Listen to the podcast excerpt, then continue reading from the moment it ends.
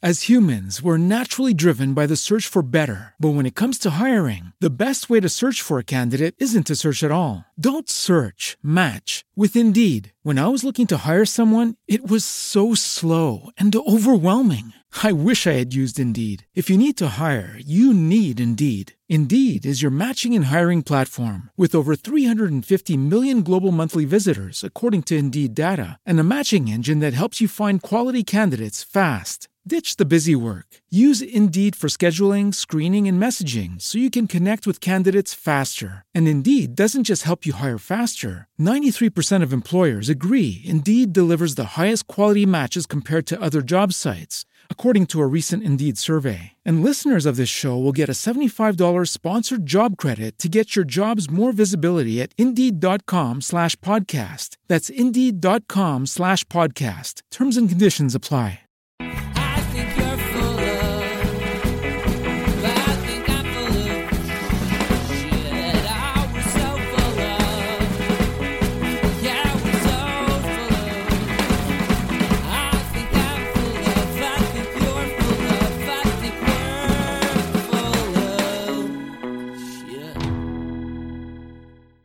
And welcome back to So Very Wrong About Games, a board gaming podcast about board games. My name is Michael Walker, and I'm here with my co host and good friend, Mark Bigney. How are you today, Mark? I'm very well, Walker. How are you? Always good. Glad to hear it. Played a lot of games in the last two weeks. Cool. Many games. A lot to talk about. Much games. In point of fact, that is the replacement for the topic this week. The topic is games, games, games, games, games. So many games. Many, many games. Oh, look, more games. But first, we're going to talk about the game we reviewed exactly one year ago. Then, like we said, the games we played this week. Then on to the news and why it doesn't matter. Period. Our as yet unnamed retrospective intro segment, the Eurus, is Trick Shot, which It's- is a very timely game. Like when I saw it, I said, "This is wow." Wait, I don't think we could have timed this any any more appropriately. What serendipity? Trick Shot is an amazing game despite the fact that it is about sports ball. People who enjoy sports ball also enjoy Trick Shot. People who do not enjoy sports ball also enjoy it. It's a puck. It's all sports ball to me. this is designed by Nikita Krylov and Artem Nichaporov. Artem Nichaporov has yet to put out a game that was anything short of delightfully excellent. And right now on GameFound is Trick Shot Second Season, which revamps some of the cards and several of the rules. I have not yet played Second Season because I can't fathom the notion of playing on Tabletopia a game I have in real life. That is just not a step I'm willing to take. And we have we did play it a little bit, and I didn't find you know super huge problems with the way it was. Oh no, I didn't have any problems with the way it was. I mean, Yeah. I can definitely appreciate some of the streamlining. So some of the different actions were a, sometimes occasionally cumbersome to remember, like some of the seldom used actions, like certain kinds of long passes. Fighting almost never happened. Apparently, one of the design goals of second season was to make sure that fighting happened more often, uh, Which it must reflect real life hockey. which apparently. one can respect. Oh, is this where we do the the cliche, the cliche joke? You know, I went I went to a, a boxing match and a hockey game broke out. Is that Oh yeah, I think I've heard that joke is, before. is that where we put this in? That- I think we already did. I think right. we're kind of doomed already to it. Gotcha. So if you already have Trick Shot, which is one of the last bastions of pre-painted miniatures, and oh my goodness, the pre-painted miniatures are delightful, then you can get an upgrade pack on GameFound. That is exactly what I have done. I have pledged for the new cards and the new rulebook. Failing that, this is one of those times where, and I, I, this is not me trying to hype up FOMO or indeed be a shill for Wolff Designa, despite the fact that I love their games. When they say this is the way to get our games, they mean it. Every time they do a crowdfunding campaign, immediately after the crowdfunding campaign is done, and especially when fulfillment's about to start, people are like, where can I get a copy? And the answer is nowhere. You lost your chance. So if you want the game, you've got to pledge. That is Trick Shot by Nikita Krylov and Artem Nichaporov of Wolff Designa. So Walker, what did you play last week? Oh, about five thousand games. Well, why don't you stick start with one of them, and we can work our way up. All right, we got to play Lords of Hellas. We had the old crew back together again, so we decided to break out a classic. Ooh, three whole years. I don't think it's it's necessary. It is definitely a game that appeals to all of us, and indeed, it appeals to our different preferences in different ways. Yes, so this is designed by Adam Kwapiński and published by Awaken Realms. And what it is is sort of like a robotic Greek mythology troops on a map slash fighting monsters slash area control slash adventure game. Absolutely. We played with uh, a lot of the elements of the Kickstarter exclusives, which is to say the Dark Ages expansion. We played a five player game. I don't think I'll ever play a five player game again because I really don't think that was to its strengths. The downtime was significant. Some of the elements of the expansion serve to undercut some of the problems in larger player games. For specifically, when you play with five players, you always play with Poseidon, who gives you ports ports give you another way to influence combats, which is nice, and more importantly, an easier way to move around the map. So you don't really have much of the standard problems of, well, I'd like to go attack them or go access this area of the map, but there's really no way for me to do so because there are three opponents in the way. That part was charming. Didn't address the fundamental downtime problems though. And let's remember that away that this game Lords of Hellas, despite the fact that we really, really like it, there are already elements that cause the tempo to grind to a halt anyway. The Blessings draft, which is great, a marvelous gameplay element, ruins the tempo. Monster hunting is fun for the one who's doing the monster hunting, and for everyone else, they just sit and wait. And so with five players, I really felt that exacerbated. I don't regret having played. I enjoyed it, but I really don't think it should be played with five. I agree. It's very much like a sort of a Sentinels of the Multiverse. Like I can't believe all of these rules amalgamate together into something that can be played, but they do.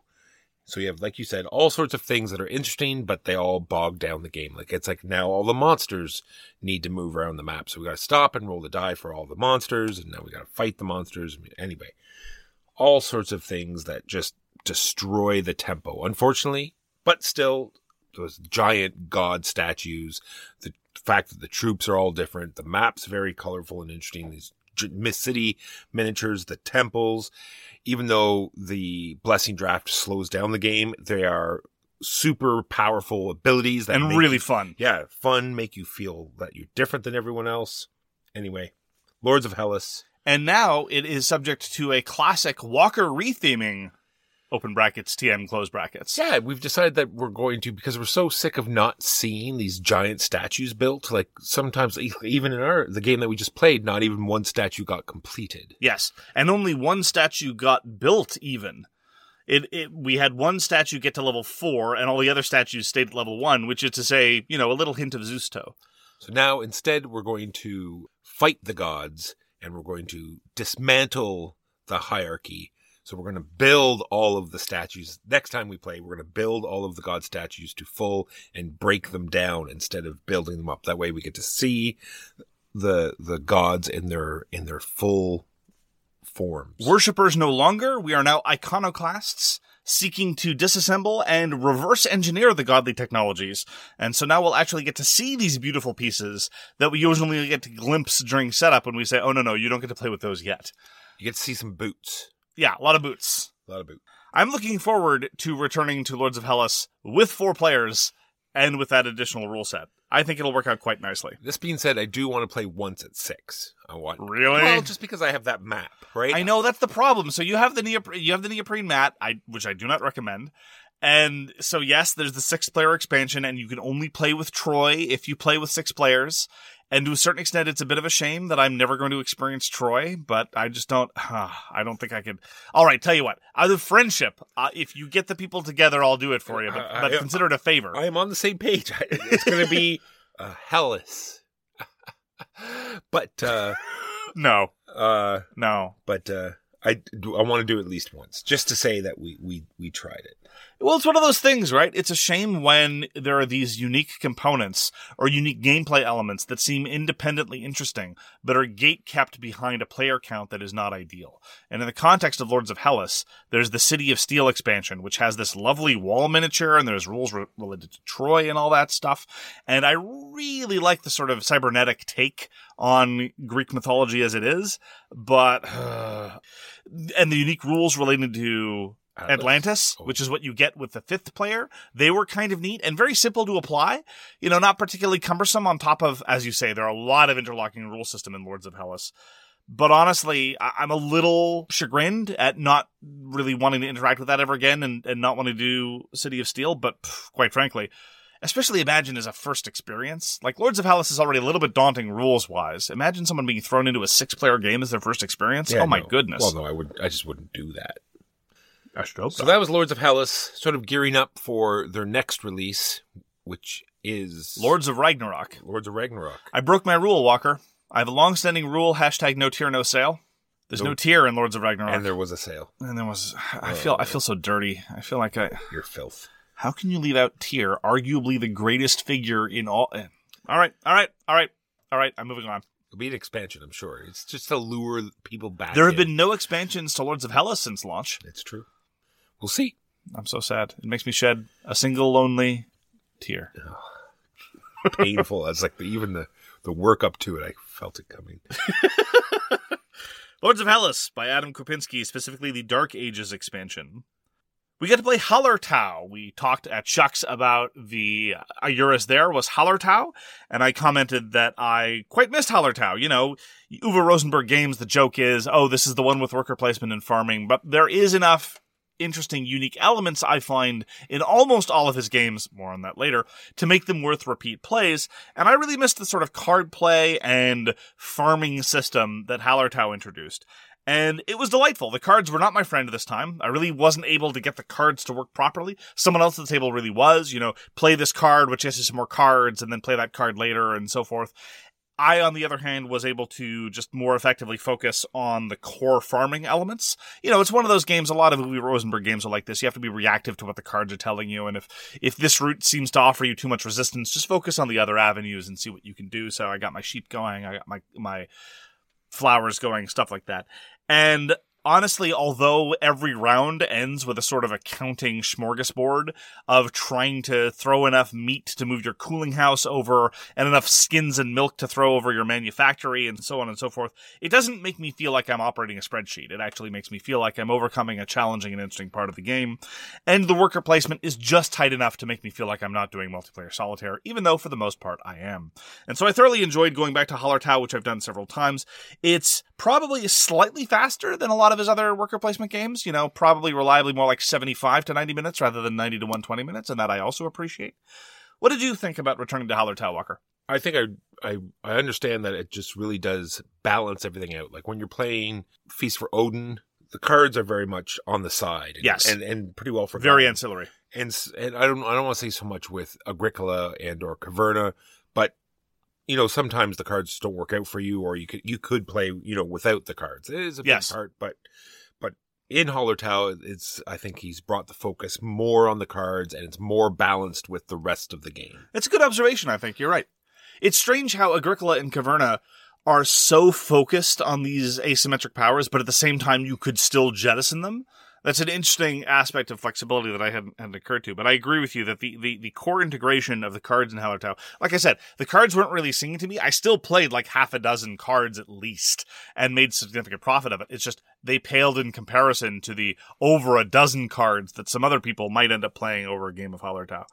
And as I mentioned to SHUX, this is exactly the reason why many people hate Hallertau, because they find the luck of the draw too deterministic. And I am not in that camp.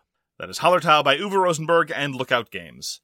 Mark, I played a game called Keep the Heroes Out.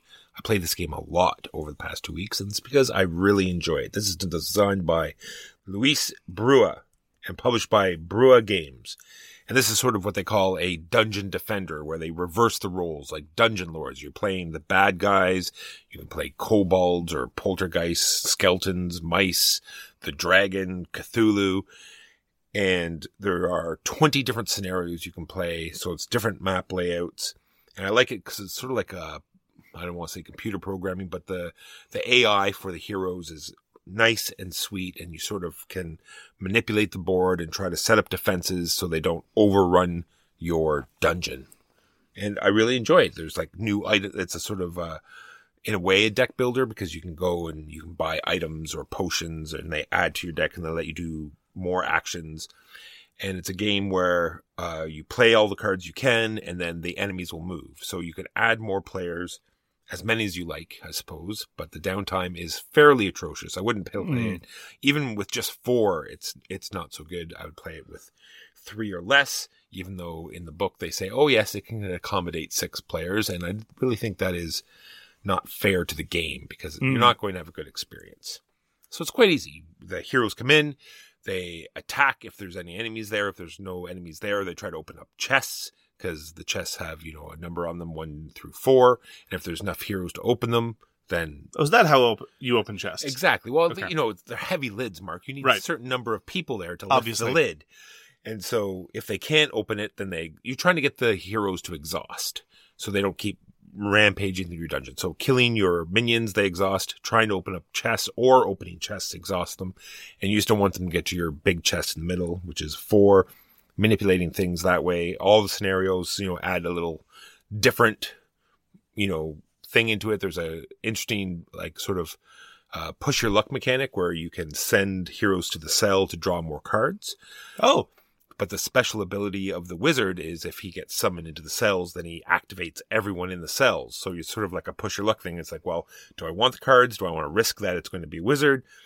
Stuff like that. but the core gameplay loop consists of the various minion type monsters playing cards to deploy minions, move minions around, things like that. And kill heroes, yeah. Yeah, I see. because there's only five of each hero, and if you need to draw a hero that's not available, then all of the heroes of that type will activate, plus all the heroes in those in the rooms that they're in. Same thing when they spawn in. If there's any heroes in the room that they spawn in, they also activate.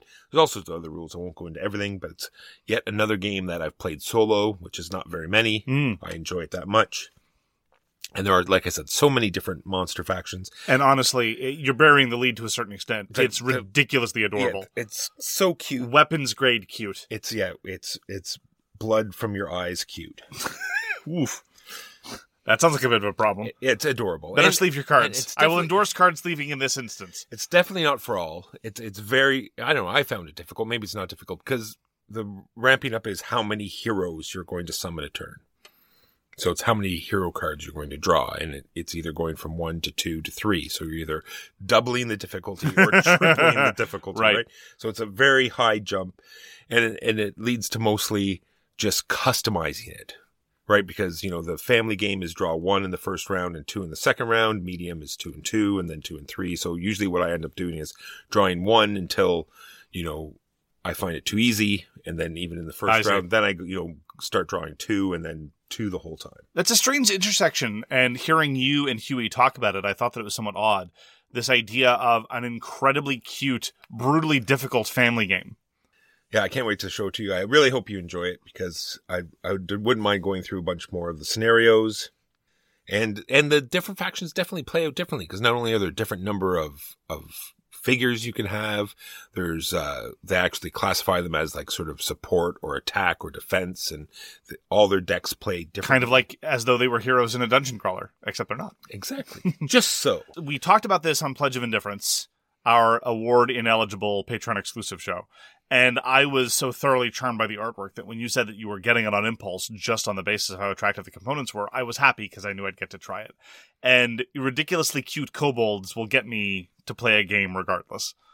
The fact that you that you find it enjoyable and it's getting rave reviews, with the minor exception of the downtime, certainly makes me inclined to try it.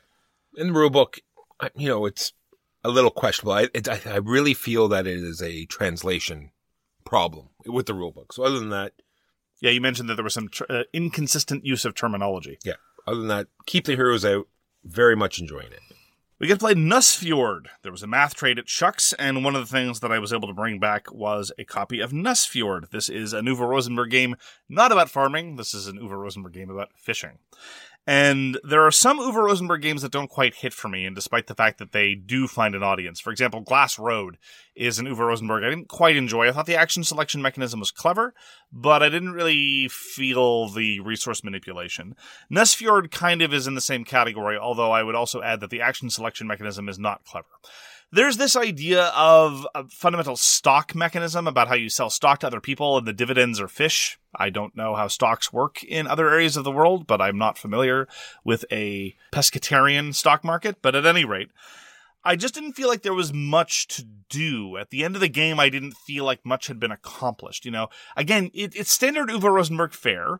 You cut down some forest to get some wood, use the wood to build some buildings, use the leftover wood to try to get some coins, and then you build a ship, and the ship lets you get more fish. But I felt the sort of highly artificial nature of the way the elders work didn't sing for me. So that that's one of the ways you can get points during the course of the game. You throw fish at the problem, it's all fish, and you get some coins. But the number of fish that are available to be thrown at a problem, and or the number of fish that are available to activate your special powers, which are your elders, kind of fluctuate to me in an unsatisfying way. It's all based on other players' choices, but it's not, I find, in a way that you can really take advantage of. So, for example, Huey desperately wanted there to be a certain amount of fish available to activate one of his elder- elders. Namely, he wanted there to be one available. And to do that, what he did was he unloaded what was at the time a relatively significant amount of fish to make sure that there was enough fish left on the track. But by the time it was his turn again, all the fish had gone. And so, yes, this is kind of player interaction, but it's kind of the accidental player interaction that le- that could potentially lead to a certain amount of frustration. And so he just wasn't able to exert his uh, control, despite the fact that he had plenty of fish for days. We just, you know, did our thing entirely exogenously, not just to deprive him of the supply, it just happened. So that in conjunction with again this feeling of small ball that at the end of the game I haven't really done much of consequence, which is a, a sort of vague sense of unease I sometimes get with Euro games where I feel like there's not enough of an arc, not enough sense of development, not even a sense of ramp up. You're doing largely the same thing in turn six that you're doing in turn one. Hallertau ramps up marvelously and marvelously organically just by virtue of the fact that your cards tend to build some lattice work and the fact that the resource costs tend to increase in an interesting way, but your resource, your ability to offset those costs also increases. But again, those are things that I didn't feel like I had in Nusfjord. So Nusfjord to me is, is sort of the solid but forgettable tier of Uwe Rosenberg game, right there with Reykholt and right there with Glass Road for what it's worth. I'm still a big fan of his work. I'm glad to have tried it, but I don't think I'll be going back to it again. There's a lot of games out there that you have to fight with the systems in order to do what you want. But those games last like two hours. This is a very short game. And when you're wrestling with those systems and the game's over before you can do anything, it gets a little frustrating. Like you said, there was interesting mechanisms there, but you had to waste a turn to sort of engage them. And, and it didn't feel right wasting a turn when the game was so short. Yeah, and the the worker placement is so perfunctory and the action space is so uninteresting. Again, most of the interesting actions are tied in with the manipulation of the market, either of available fish or of available stocks or of the available elders, etc., etc. Glossing over the details because they're not particularly salient. And so the key action loop doesn't really amount to much of consequence or much of anything that I would call interesting. And again, this this tends to contribute to a sense of blandness. I didn't really feel like I was fighting the system. I just felt like resources were sufficiently scarce that by the time I felt like I could go anywhere, the game was mostly over. So I guess we're we're uh, articulating the same phenomenon in different terms. Yeah, the mark the market was like floundering, I think. Oh my goodness. That comment lacked any sense of soul. So that was Nusfjord by Uwe Rosenberg, published by Lookout Games. Mark, you were nice enough to introduce introduce us to Santa Maria. This is designed by Eilif Svensson and Kristian, Amundsen Østby. so you say, and published by Aporta Games. We've been playing a lot of games by Aporta recently. Well, mostly because we've been playing a lot of games by Eilif Svensson and Kristian Amundsen Østby. It's true, and this is a an older design. That being said, it's not that much older, but it has been out for 2017. 2017. And afterwards, I was thinking, I think I'd just rather play Settlement, right? It's that sort of thing where you are you are building up these lines of actions that you can engage. It's like, okay, well, I've I've built up this line, so next time I run number four, four is going to be nice and powerful because I've added these tiles. And much like uh, Settlement, where you're building this village and you're putting up these buildings and and you get to run lines and they do their thing. But i think settlement just gives you a little bit more you know uh, theme than than santa maria did. You like you're going out you're fighting monsters you're building your town and it's more of a, i know it's more of a worker placement but at least it gives you a little bit more openings than it's like oh i guess i didn't roll the dice that i needed so i guess i don't get to ru- run my cool lines. Whereas in in settlement you can run whatever lines you want I still haven't played Settlement, but I agree with you that Santa Maria was solid and some of the me- mechanisms were interesting. My key objection actually is to the theme.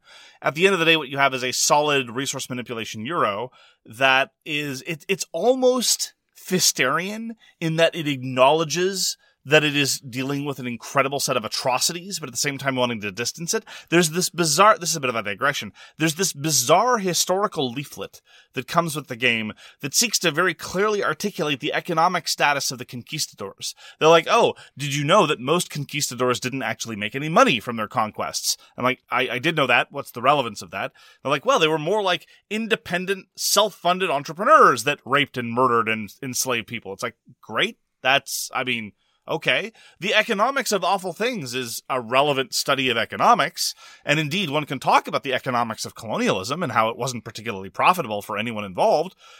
Is that a reason why I should be more comfortable running a plantation in as a conquistador? So I mean, so it's a bizarre. I got the same vibes I get when reading a lot of historical notes from an Alexander Pfister game, suffice to say. But so mechanically, I found it was solid, not necessarily quite as clever as other Eilif Svensson and Kristian Amundsen, Amundsen Østby games. Like for example, if I wanted to do more dice manipulation stuff, I would rather play their own game, The Magnificent, as an example. Very different games, but still about dice manipulation, and the theme of The Magnificent is much less objectionable. I'm glad to have tried Santa Maria. I'm, I'm kind of in, in, in the mood where I'd like to track down as many of their games as possible because they're such interesting designers. And that was the spirit in which I tracked down Santa Maria and subjected you to it. And I'm glad to have played it the once, and I would happily play it again if someone suggested it. But as it is, I don't feel the need to go back, especially given the objectionable theme. Yeah, one hundred percent. There's some really interesting mechanisms. Like I said, when you when you can run the lines, you you you run the line, and then the last action of that line becomes exhausted, I guess you could say. And you're running them not only horizontally but vertically as well. So they're exhausting in two ways than one, and you're like slowly running out of things to do. And I liked how that worked out.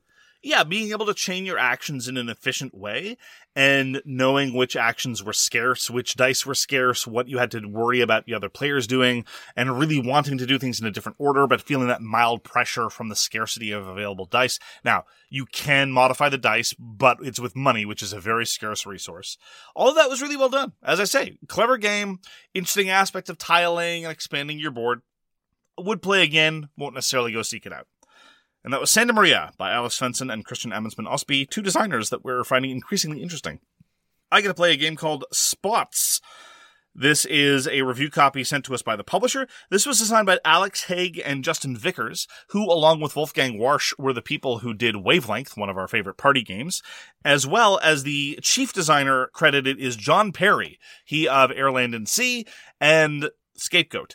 And Jon Perry is, I think, quickly establishing himself in my mind as the king of small box games. Spots is a dice game themed around Dalmatians, as well as a large cow named Doog. At any rate, you roll dice, and it's it's weird. The game is trying to pitch itself as an, aggressively as a family game, and indeed, the initial rulebook is is this sort of cartoon about how dogs have spots, dice have spots. You roll the dice and you put the dice on the space with the dice. That's the thing. It's the dogs. And it's like, okay, fine, whatever. Is there more? And yes, there is more. There's rather a lot more. And so I'm not saying that kids couldn't play it, but I'm sort of the normally when you get the sort of cartoon pitch at the beginning of the game, they might actually explain to you some element of how the game works in substance rather than the most superficial element of it's like this is a this is a game called Axis and Allies. Dice have spots. You roll the dice. The dice give you numbers. Like uh, all right. It's That- true. That's, these are that's all true. It's not a lie. This, these are accurate statements about the game. At any rate, not that Axis and Allies is a brilliant example, but you take you take my point. There are these action tiles that are all named after dog type tricks, and they will tell you to roll certain amounts of dice and or manipulate the the cards you have in front of you. Basically, the cards out in front of you are cute dogs that are recipes that you need to fulfill. This dog will be satisfied by a one, two, and a six. This dog will be satisfied by two fours and a five, etc., etc., etc. And it's a push your luck game because most cards allow you to have some degree of flexibility with how many dice you roll. Most actions, rather, have certain degree of flexibility about how many dice you roll. And of course, there's the choice about what action you choose to trigger in the, in, in the first case. And if you bust, namely, if unallocated dice ever exceed a certain value, all the dice you've socked away get removed. And so there's a lovely bit of tension. I do like push your luck games, especially when the tension mounts. And there's this idea that subsequent rolls have greater stakes than the early ones, not just an iterative set of the same thing over and over and over again. And the pressure to get things done quickly is you can score your dogs at any time. You can you can set aside a, a dog that has been completed whenever you want, but it's the entirety of your turn, unless you manage to completely fill all your dogs over the course of your turn, in which case they score right away, and you get to just tack it off to the end of the turn. So those, those simple trade-offs already, and those simple trade-offs, although easy to communicate, were left out of the cartoons, is really what makes the game sing, I think. On top of that, there's a tremendous variety in terms of the different actions available. There's a core recommended first game setup, which I tried, which has the six action tiles. Regrettably, I have not yet had a chance to try the other ones. I am keen to see what you think, Walker. I'm also keen to see how the other actions influence the game. I, I think I've got through the rule book. Now, do you flip the action over once you've completed it, and now it's not available to the other players? Yes, so there are six actions available. You choose an available action and flip it over. When there's only one action left available, you incentivize it with a doggy treat, and then all the actions become available again. Ah, I was, I was, I was hoping that there was different actions on the backside that were either like either a little bit better or not so good, and then you, you had to like battle on which way you know you decide on which one you want because you didn't want to flip this one back over to, for other people. No, this I think it, there's that still an interesting element of choosing the actions, and I think that this is cleaner and still provides an element of, of forced choice. I, I, I don't think that necessarily would have added significantly to the game, but who's to say? spots. That is Spots by CMYK Games, designed by Alex Hague, Jon Perry, and Justin Vickers. No designer accreditation on the box, though. Shame on you. We played a bunch of Long Shot this week. Long Shot the dice game, to be more exact. This is designed by Chris Handy and published by Perplext. And it is a, simplified version of Long Shot. You simply are rolling the dice and you're using those dice to modify your board or modify horses. And you're trying to bet on the right horses, on the right horses and get them across the finish line. Played a full six player game. And when we're finished, everyone had to stop and say how great, you know, everyone very much enjoyed this game. And usually it's like, you know, oh, it's all right, or no one says anything. Everyone was, you know, we need to play this again. I am very much enjoying it. I think it, it just moves very quickly. You simply, you know, play your little roll and write lines and columns or make your horse move faster or place a bet. Everyone gets to do an action at the same time. The dice move, roll them, moves along at a great pace. Long shot the dice game. What's strange about Longshot the Dice game is, despite the fact that it is clearly trying to capitalize on both the form factor and marketing push towards roll and rights, it doesn't feel like a roll and write at all. There's one roll and write element, but it's just one ancillary thing off to the side, right? You can use the number rolled to either do something funky with that horse or cross out a section of a grid with that number. And so there's a whole bunch of different kinds of actions you can do, only one of which feels like a roll and write. The rest of it feels a lot more like your traditional Euro style of horse racing game. And I don't mean that as an insult by any way, because one of my favorite large player count, quick, approachable games is Winner's Circle by Reiner Knizia. And it works in many ways similarly, except there you do all the betting and then you move the horses, and the moving of the horses is a, is a has a little bit more decision making there.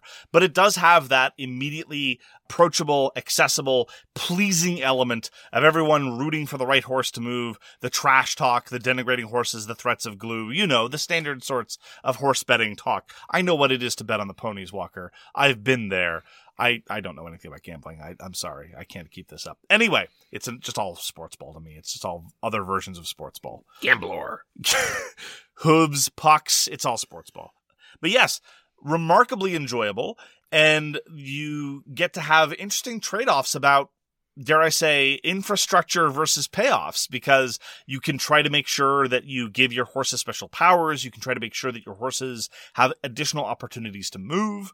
And then there, but you only have a certain amount of time to actually place bets because you place your bets during the course of the game. And there's a lot of trade-offs involved going on in a very, very simple game of long shot the dice game. Comes in a lovely small box, very inexpensive, very flexible for player counts, and it pleases the entire crowd and is awfully pretty.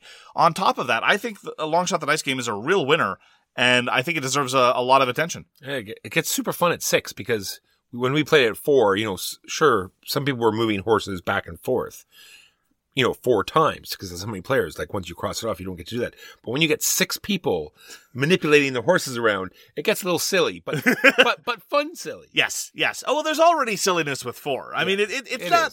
No, no, it's don't what you would call a yeah. super serious game. No, no, but I mean, like it, it got it got silly. I wasn't there. I can't comment. I'll take your word for it. Yeah, long shot the dice game. If you enjoy Winner's Circle, as I do, I would thoroughly recommend you give long shot the dice game a chance. If you're the kind of person who likes racing and betting games involving roll and write, whether it's the sillier stuff like Magical Athlete, or whether it's some of the other horse racing games. Long Shot the Dice game comes from a long pedigree of excellent games of that ilk. And I think also in terms of its production value and its very reasonable pricing in a market that is full of bigger and bigger boxes and bigger and bigger dollars, I think there's a lot to recommend Long Shot the Dice game. So, Walker, third time's the charm. Oath sworn into the Deepwood. Apparently, Once again, into the breach. So Oathsworn into the Deepwood, a review copy sent to us by the publisher, who I would like to point out, here's the thing. Social media is a wonderful thing, Walker. and I love being able to talk to some of the other content creators that I respect. And I sometimes like being able to get slightly additional insight from designers, especially if there's things like rules questions or, or broader context that we can give to our viewers. Here's something that I don't appreciate that the internet has brought into my life. Apparently now it's a thing that any time I comment that I find a game difficult, I get people crawling out of the woodwork to tell me how easy they find it. I have never, in the history of my life, claimed to be good at games generally. Never. That's not what I claim to be. If anything, by implication, I only claim to be able to offer occasionally some critical insight into games as they position themselves on the market. Maybe. At best. At my, on my best day. Never have I said, well, you know, I come forward and lay waste to all before me, and so, given that I find this game difficult, it must be monstrously hard. So naturally, I invite people who find the game easy to contact me and tell me how bad I no. So please stop. Please stop.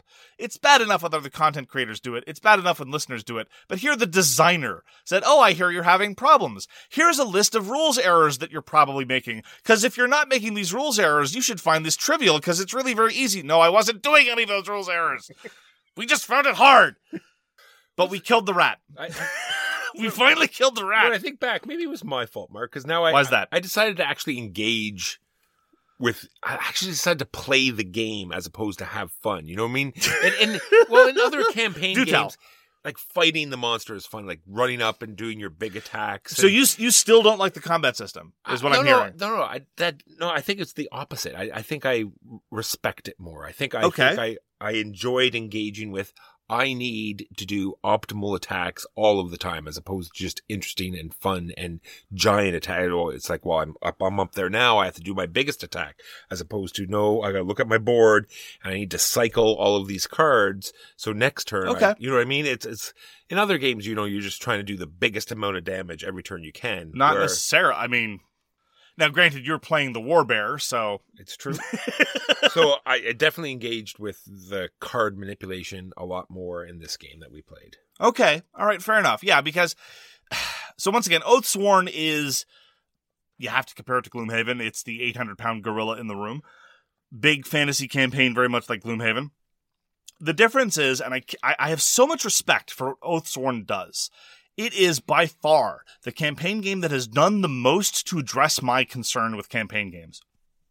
You can enter at any scenario you want. Play at any player count you want. Yes, you have to have four heroes on the board, but they want to make it as easy as possible for you to swap out different heroes, swap out different players, decide to skip the story element this time. You want to skip the battle this time? Fine, go straight to the next bit of story. That's okay. You want to do three story bits in a row, followed by three fights in a row? You go do that. Chase your bliss. And I have so much respect for how they've done that seamlessly, all the while minimizing paperwork. The combat system I never really objected to. Huey strongly dislikes it. You disliked it at first. It sounds like you're coming around. I always thought it was pretty good. I'm not a huge fan of having to deal with all the cards all the time. I've abandoned the dice. Although again, they're like, you want to use cards? Use cards. You want to use dice? Use dice. The dice leave you more open to wild swings of fate. So I've decided to go back to the cards to try to smooth out the experience. So people stop telling me to uninstall and kill myself on the internet. And ultimately, it does smooth out the probability curve, as you would imagine, but you know, constantly managing these eight decks of cards and shuffling them around is not ideal. Far too many games, I think, have looked at Gloomhaven's decks of cards and said, well, if they can get away with that many cards to manipulate, surely I can too. No. Please stop following that element. And I was reminded after finally killing that stupid rat, there's like two paragraphs of story after killing that stupid rat. I was immediately reminded that I really like the writing. I really like the tone. I really like the overall pr- presentation of the game. I am very curious to see what scenario two looks like because I have been willing to do scenario one three times over. And that's been two pure rat fights with zero elements of the narrative. And mostly, I like the narrative. Mark, just because the rat beat us up a lot doesn't mean that it's stupid. Don't be mean to the rat. The rat chewed our faces off. I can't be mean to the rat. That's unreasonable. Stupid rat. Yeah, and very much. And again, one of the things I respect about Oathsworn, we have zero idea what we'll be fighting in scenario two. None. Because if you play the miniatures version, it's cordoned off in its own box. If you play the standee version, it's cordoned off in its own envelope. And I underestimated the extent to which just sorting out the components for Gloomhaven kind of gave me some sense of everything that you could encounter. I mean, yes, the heroes were entirely unknown. Oathsworn, if anything, is the op- the exact opposite. In Gloomhaven, you have a sense of what all the monsters uh, are, but you have no sense what the heroes are. Oathsworn's the exact opposite. You know what the heroes are, but you have no idea what the monsters are. And strangely enough, I kind of prefer that because you get all the hero choices up front, the ability of all those different protagonists, and see uh, to, to get to choose between a whole bunch of variety right away, and have no conception about where the story is going. And the ramp up seems fairly good. I, I haven't played with the new stuff that we got after the scenario, but I got some new stuff, Mark. You did. There's going to be some. Every scenario, you get new things, and it's you can jump in at ed- any level you want. If you don't like the level two stuff for the war bear, you want to try somebody else, you can do that. Go back to the bear, whatever. It's it. Yeah, as I say, endless respect for what they've done, and it looks like Huey's not really feeling it. Dewey enjoyed it. I don't know how much more patience we have to, uh, to, to to run through this, especially after the rat took out a lot of enthusiasm from a lot of people. But I can't wait to see what scenario two is like. That's Oathsworn Into the Deepwood by Jamie Jolly and Shadowborne Games. A lot of people have been wondering, you know, is this the big campaign I should get? I don't know. It's hard to tell, right? Like we're we're in a wash of so many quality campaigns. Do you want to go back to Gloomhaven? Are you looking forward to Frosthaven? I mean, Did you get through Gloomhaven? Did you? like, stop judging people. Like, it, look, we didn't finish Gloomhaven, but we got a value out of it. yes. It, it really depends. Like Oathsworn has prettier components. It's got lovely multi-part miniatures for all the heroes and beautiful huge minis for the bosses. And I prefer the writing. But the the core combat system I find less engaging. So it really depends on what you're looking for. Are you a mechanics person or are you there for the narrative, largely speaking? If it's just about, ooh, I really like this card manipulation, I personally prefer Gloomhaven. And I would say hold off for Frosthaven or play more Gloomhaven from the, the available ones. If on the other hand, if you've already finished that or if you didn't like the card play system of that and the, and a slightly darker tone appeals to you, I think you can definitely jump into Oathsworn without uh, many regrets. That having been said, if you want to go all into Oathsworn, that's a lot of box. That's Oathsworn into the Deepwood. Mark, we returned to the return of the Dark Tower again, and it was just as fun. We were we were gallivanting across the lands. We were slaying trolls and and giants. We were raising vast armies to sacrifice them to to to people to Let's not say sacrifice. Let's say waste. waste.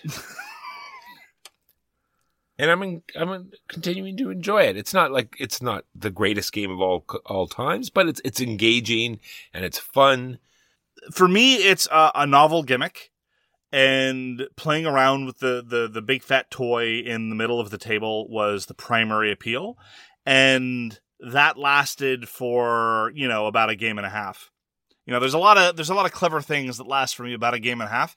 I didn't find the second play unpleasant, but I didn't feel like the additional novelty of the way the app was working and the way the big toy in the middle was really pulling its weight anymore. And so after playing the first game, I believe my comments were, it's a great toy. I'm not sure it's worth, you know, in excess of 150 bucks, which is what the game actually costs by virtue of the impressive engineering and, and software programming that it represents. And playing the second play definitely confirmed that for me. I don't know that there's enough gameplay variety. We played with different enemies, we played with a different scenario, we played with a different big boss, but at the end of the day, it felt fundamentally identical. Yeah, it was all the same things. You know, Yeah. a quest would pop up and it would be bring X to X, and Yeah. you you would do that. It's just the pandemic template over again. Yeah, right? precisely. It's like Pandemic could, if it wanted to, introduce a whole bunch of new scenarios. And indeed, to a certain extent, that's what some of the legacy versions of Pandemic did. And I would often feel like, well, we're just doing the same thing over and over and over again. And to its credit, Pandemic, Core Pandemic, the, the core published versions that are not legacy, acknowledge the fact that, look, we could dress up scenarios, but why bother? At the end of the day, it's a, it's about the same. You bring X to Y, and there you go. That's how you win the game. I'm, I'm oversimplifying it to a great degree, but fundamentally that's what's going on. And so you, you can't tell me that every experience is radically different when the first scenario told, told you to bring a bunch of this currency to this location, and the second scenario tells you to bring a bunch of a different currency to a different location. It's the same thing at the end of the day. So I, I agree with you. It's basically dressed up pandemic with a toy. And the toy's okay. the toy's kind of neat. I like the little plastic skulls that you pitch around, but at the end of the day, I'm not a huge fan of app driven games, and so that alone is reason enough for me to want to go back to the slightly simpler rather not simpler, but less baroque, shall we say, less component laden, and certainly more economical cooperative games. Agreed. And this is this game is put out by Restoration Games. On the topic of restoration and toy factor and games that were initially published decades ago, I played Car Wars 6th Edition. So this was kickstarted by Steve Jackson Games. Car Wars has been around for a long time. Mostly 4th Edition is what captured the attention of gamers, or at least the, the design pedigree that led to 4th. 5th, very much like Space Hulk 2nd Edition, is the edition that nobody wants to talk about. And 6th Edition is the new one that, that they kickstarted last year. This is designed by Samuel Mitschke and Randy Scheunemann, who did not have any design credits in the previous run of Car Wars products. But very much like the republishing of Ogre, Steve Jackson Games is now trying to mine its back catalog and, and reissue a whole bunch of stuff. This at least has more design work because o- Ogre is basically a timeless classic of, of hex encounter wargaming, never needs to change not entirely unlike Space Hulk itself. Whereas Car Wars, everyone who plays it usually has a mountain of house rules and or suggestions about how to streamline things. So I only played a, a, sort of default basic introductory scenario, one car against one car, last car surviving wins. So I'm not really in a position to comment about how the different modes work or how more advanced cars work, but I can tell you that at its heart, Car Wars does a lot right in terms of simplifying things especially insofar as one of its innovations, because whenever you can solve a difficult design problem with toys, I'm in favor of that. In this particular case, a very thorny question with miniatures games of this type, or indeed lots of games in general, is what do you do after a crash? Who's where, and uh, where? Where's everyone going? Where's what's the final location of things? Well, Car Wars 6 Edition solves things very neatly.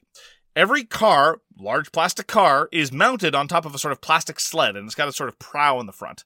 And all that happens is when you move and you crash into a car, you just keep physically pushing your car until the end of its movement. And wherever the other car ends up is where the other car ends up. That's amazing. Isn't that great?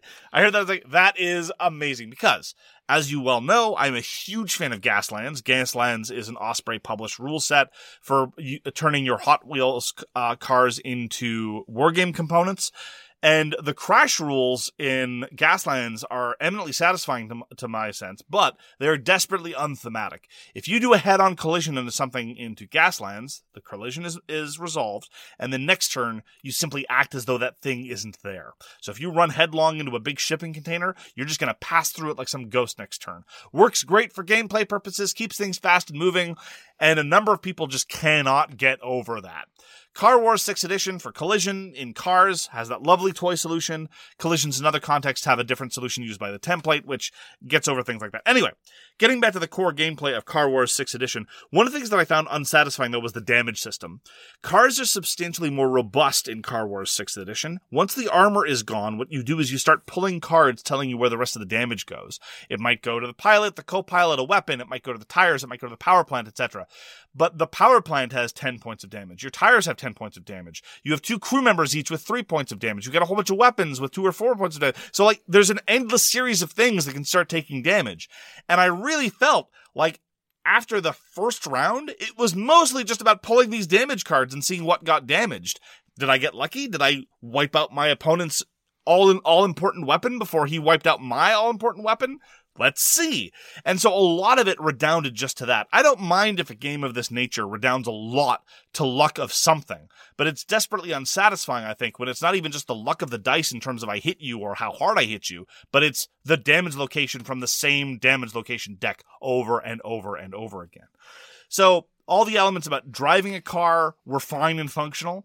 But again, one of the key appealing things about a game like Gaslands is just driving your car around, shifting gears, navigating your skid dice, manipulating the templates is very, very much part of the enjoyment of the game. It's not just once you introduce shooting at people and racing against other cars. Fundamentally manipulating your car is enjoyable in Gaslands in a way that Car Wars 6 Edition doesn't measure up.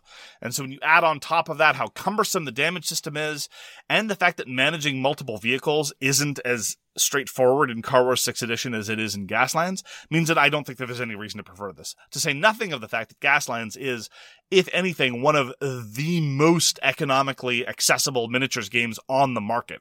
All you need is some rocks, a cereal box to cut out the templates, some D6 that you know how to turn into custom dice values, and some Hot Wheels from the dollar store. And there you go. You are ready to play one of the best tabletop miniatures games in existence. I was quite shocked actually at the uh, the, the sticker price of the starter set for Car Wars 6th edition because it comes with its own custom plastic cars. Why, however, would you want to pay a lot of money for custom molded plastic cars when you can get cars that are fully painted for a buck 25? Now, granted, they're not all science fiction cars. They don't have the guns molded in them, sure. and the fact that there's two different sets. So if you wanted to play with multiple players, you needed to buy the you know there's the orange green set Right. and the purple black set It's true. or whatever the colors are. And yes, and the the price tag is ridiculous. I agree. So at the end of the day, I was glad to try Car Wars 6th Edition. It comes from a long pedigree. I like a lot of the things that they've done with the system. And again, they've used toys to solve some of the issues. But honestly, I don't think it's as enjoyable. And I don't, as Gaslands, I don't think some of the key design decisions are as clever as they've been in Gaslands. And uh, basically, what I'm saying is everyone should try Gaslands. So that was Car Wars 6th Edition. This episode is brought to you by the spring cleaning champions, Manscaped. This season, make sure to groom your carpets and the drapes with the leaders in below the waist grooming. Clear out that winter bush with Manscaped's Lawnmower 5.0 and watch your confidence bloom like the springtime flowers. Embrace the season and join the 10 million men worldwide who trust Manscaped with our special offer. Go to manscaped.com and use code SOWRONGGAMES for 20% off plus free shipping. Whether you're looking to craft your signature look or clean up that neckline, Manscaped has the right tools for the job. Introducing the season's champ, the Lawnmower 5.0 Ultra. It features two interchangeable next gen skin safe blade heads, dual LED spotlights, and Sleevers Rejoice. It's waterproof and comes with a swank carrying case. Get 20% off and free shipping with the code SOWRONGGAMES at manscaped.com. That's 20% off and free shipping with the code SOWRONGGAMES at manscaped.com. Nothing like a little spring cleaning in your pants. As humans, we're naturally driven by the search for better. But when it comes to hiring, the best way to search for a candidate isn't to search at all. Don't search, match with Indeed. When I was looking to hire someone, it was so slow and overwhelming.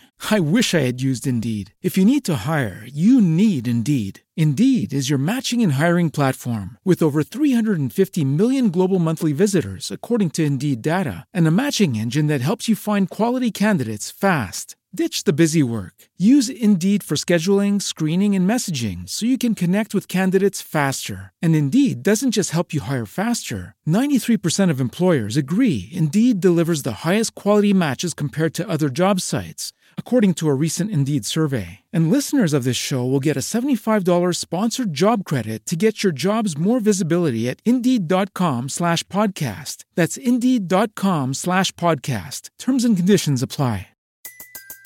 Everybody in your crew identifies as either Big Mac Burger, McNuggets, or McCrispy Sandwich. But you're the filet fish Sandwich all day. That crispy fish, that savory tartar sauce, that melty cheese, that pillowy bun. Yeah, you get it. Every time. And if you love the filet of fish, right now you can catch two of the classics you love for just $6. Limited time only. Price and participation may vary. Cannot be combined with any other offer. Single item at regular price. Ba-da-ba-ba-ba. I returned to Twilight Inscription. It played much the same as as as the first game.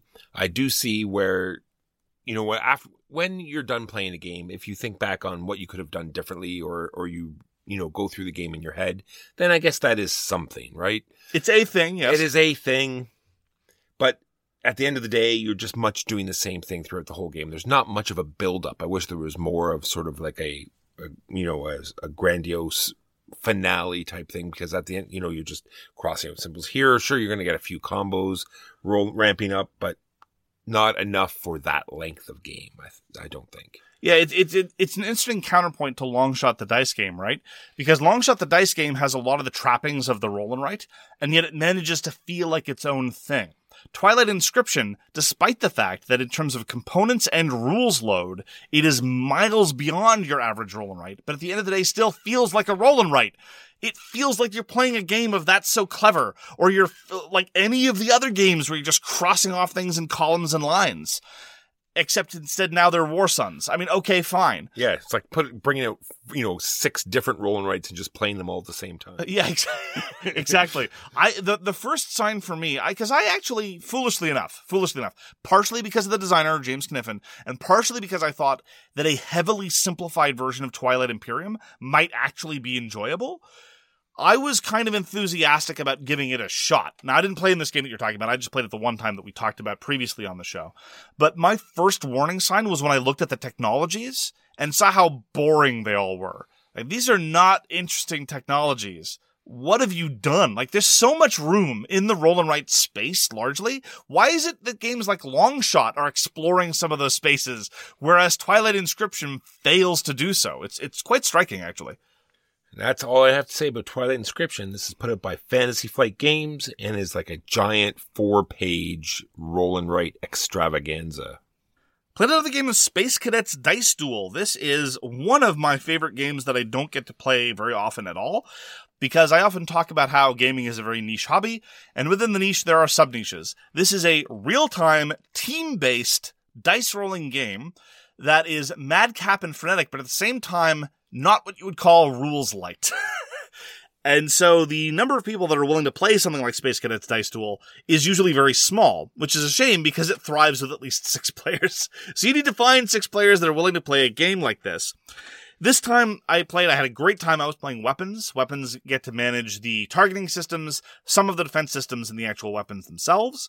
It is one of the more intricate spots to occupy, but I have to say the entire experience was undercut somewhat by the fact that this was possibly one of the worst rules explanations I'd ever heard. Now, some people accuse me of having a big mouth, and that's largely true, but I'm firmly of the opinion that any two people giving a rules explanation will be worse than one person giving a bad rules explanation.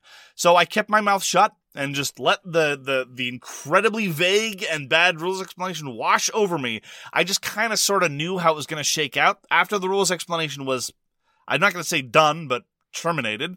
I did offer a couple of gentle nudges so that a couple of the people knew how the game worked at all because they were clearly very dazed by the entire experience. But I knew that without going, starting over from scratch and giving a full rules explanation, not everyone was going to be ready for how the game went. But that's okay. We get to roll dice as fast as we can. And some people will appreciate games like that. And some people will never ever appreciate a game like that, whether or not they fully understand the rules. Space Cadets Dice Duel is by Geoffrey Engelstein and Sydney Engelstein and is probably my favorite of the Space Cadets games. I don't really like the core Space Cadets Simpliciter, but I like Space Cadets Dice Duel. I also like Space Cadets Away Missions. Two excellent and very, very, very different games.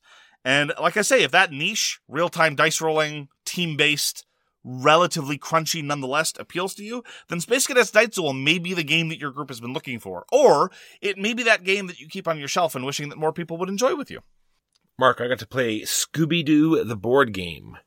We talked earlier about a pandemic variants, and it's much like all these new horrified games or or Final Girl. It's that type of game where you're going around putting out fires. So this is almost identical. This is put out by CMON, designed by Guillermo Goulart and Fred Perret. And you play that you play the the Scooby Gang. They have all of all of the all of the people there. You get to, even Scrappy Doo, Mark. You, Oh. you, you get. I thought he was very controversial. I, I I'm not sure why. Oh, really? Uh, I suppose. I, I, I guess he comes much later, and, I guess he's not. yeah, he was. not- he was like the not- last season insert that, that divided the fan base. No, I, I think I think he's canon. I But know. surprised to hear you use that word voluntarily, Walker. Ugh. and so that part was interesting. You know, there was the, the talk. We streamed this as well. We streamed uh, uh, Scooby Doo the board game and Tobago Volcano. Did So- you manage to stay in character the entire time? No, That's a shame. I don't even think I went into character one time. I did. I did play. I did play Shaggy. Okay. And everything was groovy. Well, as Eddie Izzard commented, Shaggy is one of the greatest contributions in all of English literature because he's a character devoted to cowardice and sandwiches, and there's something noble about that. It's true. So lots of different monsters. They all do different things. Are they actually monsters, though? I suppose not. Because, pardon me for all the questions. It's, I, I'm, I'm very curious about when a nominally theme heavy game like this seeks to adapt source material. Because, as I recall, in Scooby Doo, there are precisely zero monsters in the entire runtime of the show. Yeah, there's not much text, so there's not like a big Oh. story. It's very much like like horrified. Like the monster will move around differently and Mhm. put out different tokens. So Old Man Withers in the sheet is not presented as Old Man Withers in a sheet. It's presented as a ghost. I would have to say yes. Okay. Interesting. So they're going around, they're scaring civilians away that you have to repopulate and you have to go around you have to go around collecting clues. There's like a little side table of these different things you have to Scooby the Gang are the civilian repopulation crew? apparently Oh my they, goodness. they scare them away and if you know you run out of, of of civilians then you lose it's just like i said it's like pandemic you Sure. you you know you run out of something then you lose so bring the people back bring make sure and then you know this particular monster we played would block paths and you need to do certain things fulfill the contracts on the left. Once you you finished all of that then it had a sort of initiative system that was semi interesting you know you had a hand of cards you'd put down a number you'd flip a card for the monster and then you'd everyone would go in order. And that you know there was a little bit to that. It was sort of like the gloomhaven i'm going kind of fast this turn so things like that were interesting they had the big uh, mystery van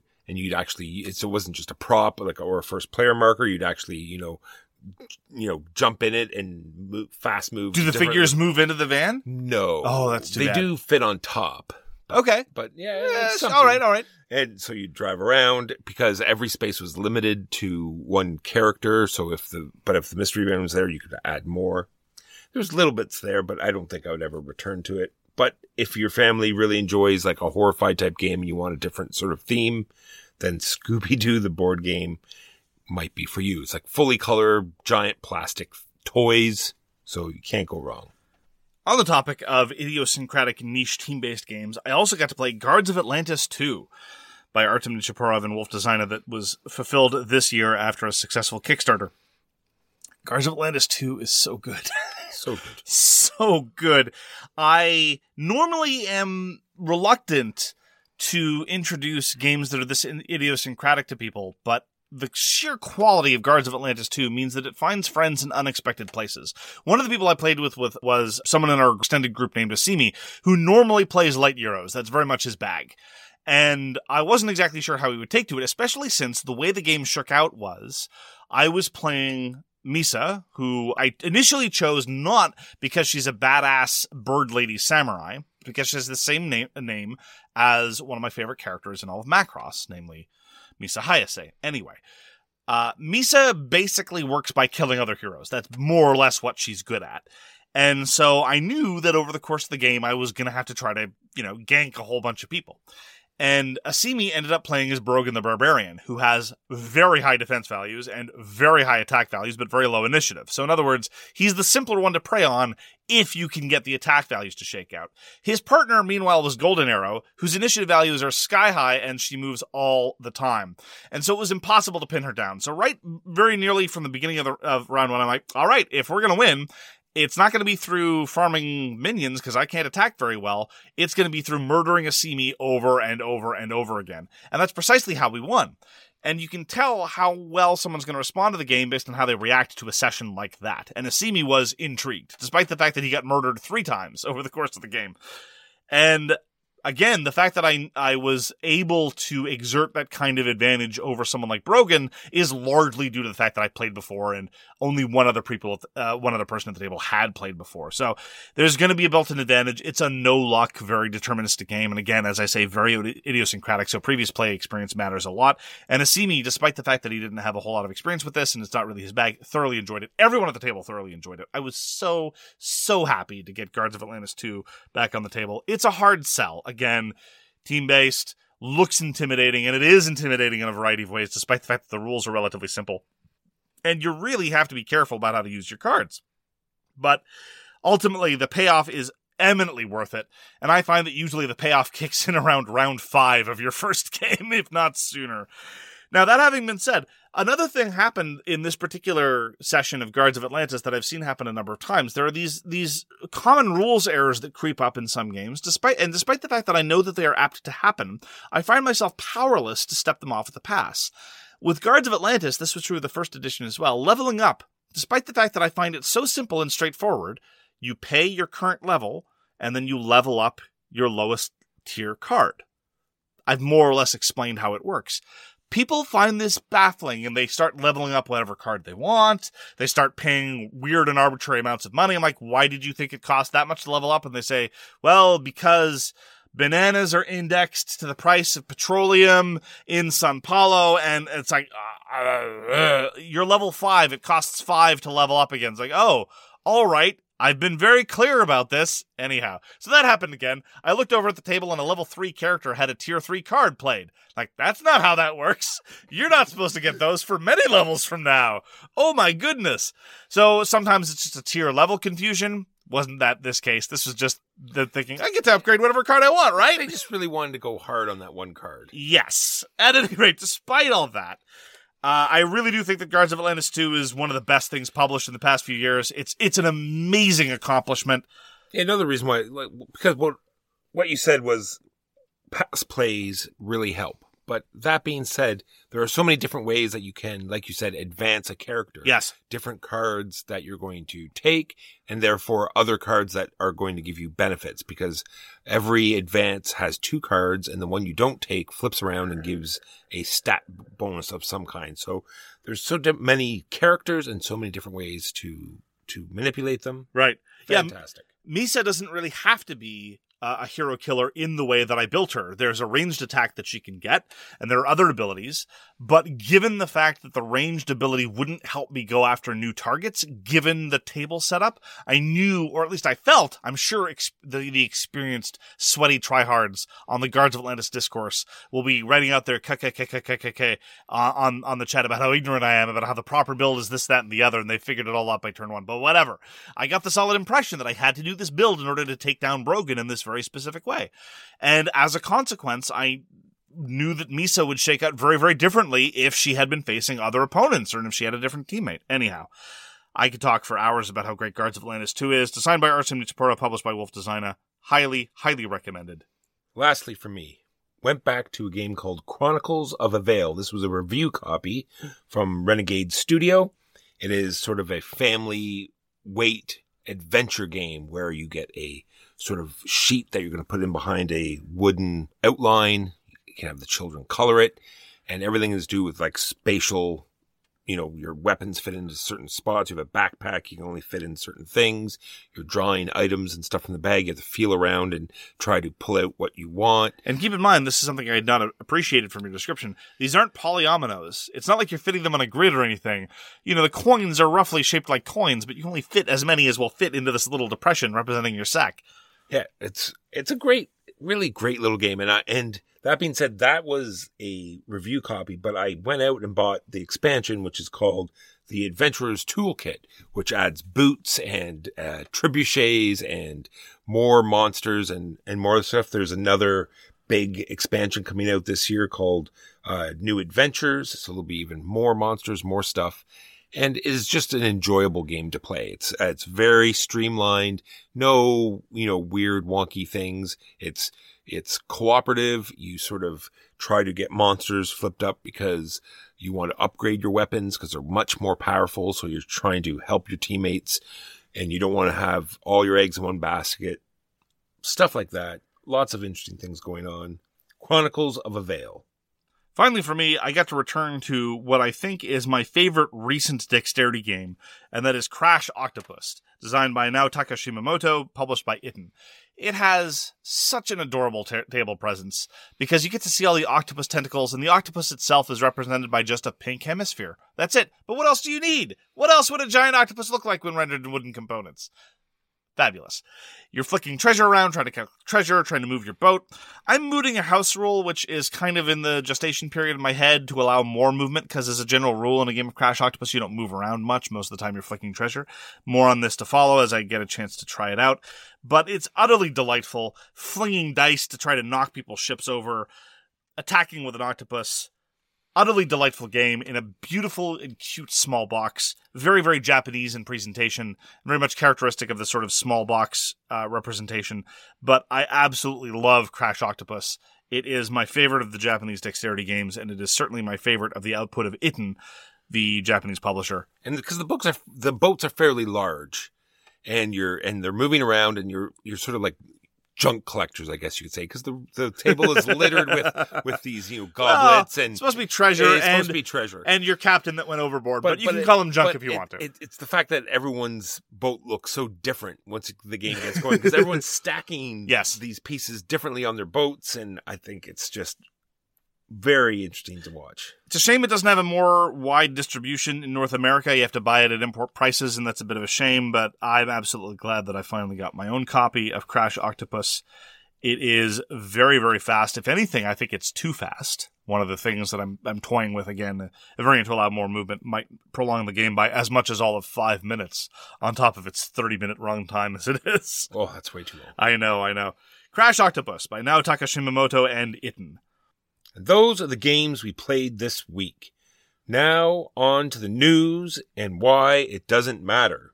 On the topic of Itten and Japanese dexterity games, the Funbrick series by Itten is going to hit crowdfunding soon.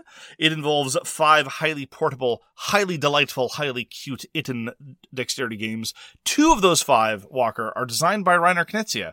Rainer Knizia has designed, to the best of my understanding, one or two dexterity games before this, but it's not really a genre he's done much in. One of them is most, uh, one of them in the Funbrick series by Itten is mostly about balancing, so it's not so much about dexterity and more about estimation of weight and risk taking in that sense.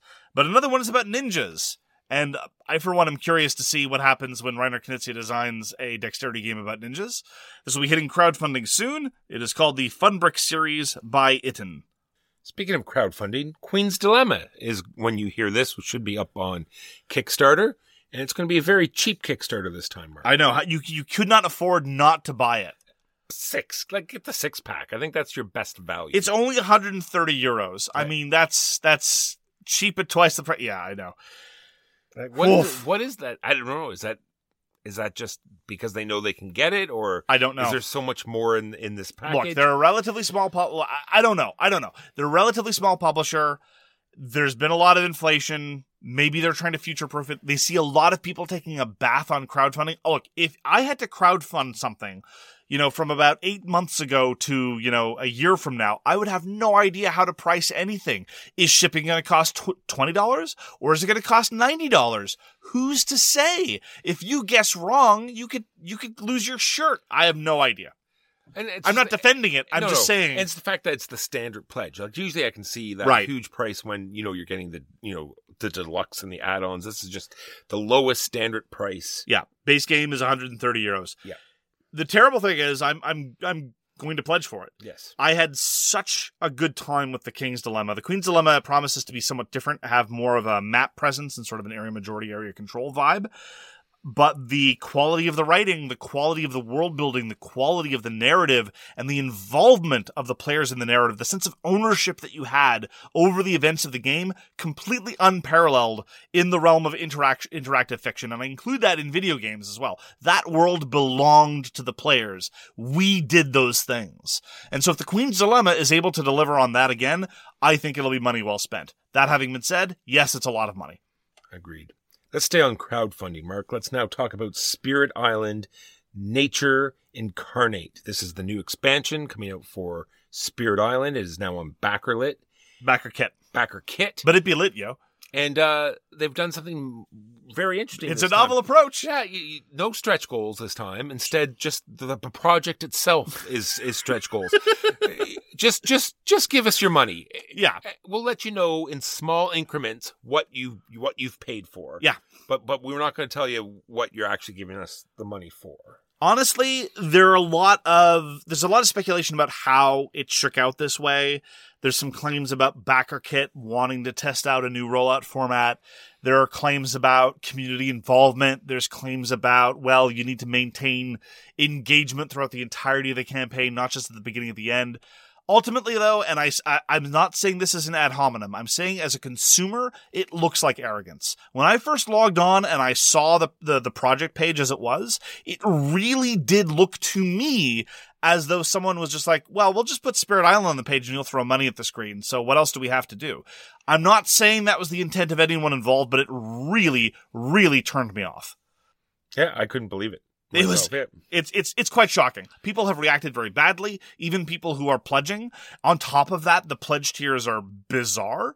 Everyone's getting the foil spirits whether they want them or not. Where be, even though the foil spirits are a strange sort of sideways, not necessarily upgrade, not downgrade from the existing thing. There's the whole issue about how there are no Kickstarter exclusives and we know that these prices are significantly inflated from retail. Honestly, as a Canadian consumer, uh, I don't think there's any reason for a Canadian to pledge for this. The only reason why I'm pledging for this is because I know that I have an American box and I can probably get this before retail. But if I were a Canadian, I wouldn't be able to get this th- uh, through retail. Or, or at least let me put it a different way. I would have no reason to believe that I could get it before retail. So just to be clear, not like a not a, a U.S. Uh, Spirit Island box. He means a U.S. shipping postal box. I have a US, US postal box and I can get it delivered there. Look, reliably, Canadian Kickstarters get fulfilled a couple weeks after the American ones, and reliably, they show up in retail before they show up in backers' hands. Similarly, I'm still waiting on my John Company second edition. We've many listeners reaching out, very curious about how I feel about John Company second edition. I will let you know the moment I even get so much as a shipping notification for John Company second edition, because screw you, Canada. Anyway, setting that aside. But no, the, the, the prices on this, on this backer kit retail, uh, well, retail advanced crowdfunded version are real high.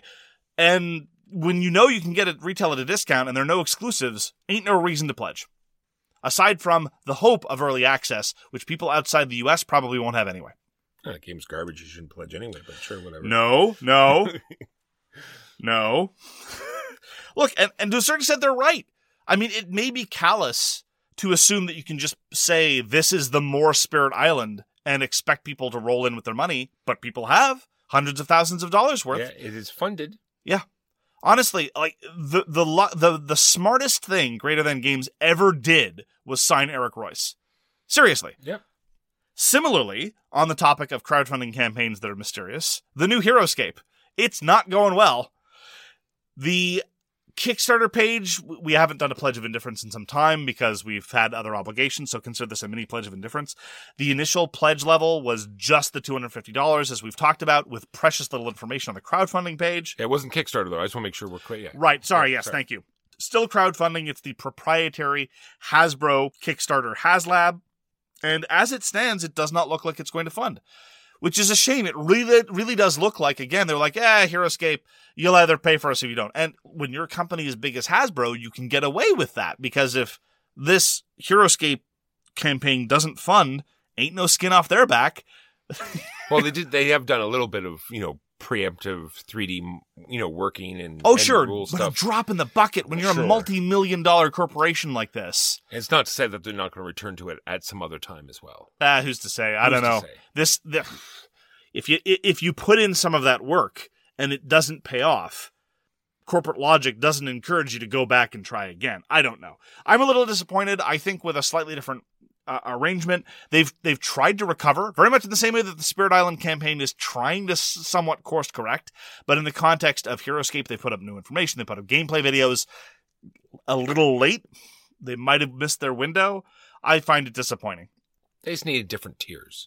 They just didn't need the one giant. that certainly uh, that certainly I think is one of the things that might have helped. Mark, I'm really enjoying the GI Joe deck building game. They've already had one expansion. They've already announced another expansion. This is going to be Cold Snap. This is a game by Renegade Games, so just more stuff. The latest expansion was the big command center, and you did stuff. The command center. This is going to be more of the same sort of thing, a different, a different uh, mechanism that they're going to bring in. So more cards, more stuff. I'm all in for the GI Joe deck building game. Sad news: we now have zero Sadler brothers in professional game design. Adam Sadler left professional game design some time ago for software development, and now Brady Sadler has announced that he is no longer going to be working with Lucky Duck Games. He is out of professional game design as well. And this is just further sad news from the continuing dissolution of Blacklist Games. They used to be solid. I released uh, a, an hour long episode of So Very Wrong About All the Games You Like Are Bad about the modular deck system games, about how they were really going in, in several ways from strength to strength until they, they kind of lost their rhythm. And suffice to say that we now have zero Sadlers, and so the fate of the modular deck system, if there's ever going to be more games of that, not going to be designed by them, and so I, for one, have zero interest. But they were quality designers who did good work, and it's a bit of a shame that they're no longer working in the industry. So we're often asked why we don't do sort of like Kickstarter previews, and I've talked about it before where where when you put your name to a Kickstarter project and and it goes awry, and now you're sort of saddled in. So this happened. I'm not going to name any names or or even what the project is, but there's accusations of a, a game being stolen. A a play tester that was with this designer suddenly put up a Kickstarter of the exact game that that they play tested, and and all of these creators were hired to do all of all of these previews and gameplays and how-to videos and now they're all associated with this project. And then now the accusations fly in and then suddenly he cancels the pledge and says well you know for reasons i need to cancel this pledge. Oof. that is why because there is there is when these kickstarters have have new people and we don't know who they are we tend not to want to saddle up. Finally, October 27th is Arkhipov Day, the 60th anniversary of the day in October of 1962 when Vasily Arkhipov saved the entire world. Been talking about this the past few weeks, and honestly, I have to say, it's depressing that it's so relevant. It's also really depressing that I find this kind of go along to get along conservatism, the failure to gum up the works in the right way, which is exactly what Vasily Arkhipov did, is so prevalent in a lot of political contexts, especially in Canada. That's the kind of toxic conservatism that I was talking about when I was uh, talking about in SHUX. The polite desire to have the system work smoothly and the desire not to make noise, the desire not to get in the way, especially when you know that the process is noxious.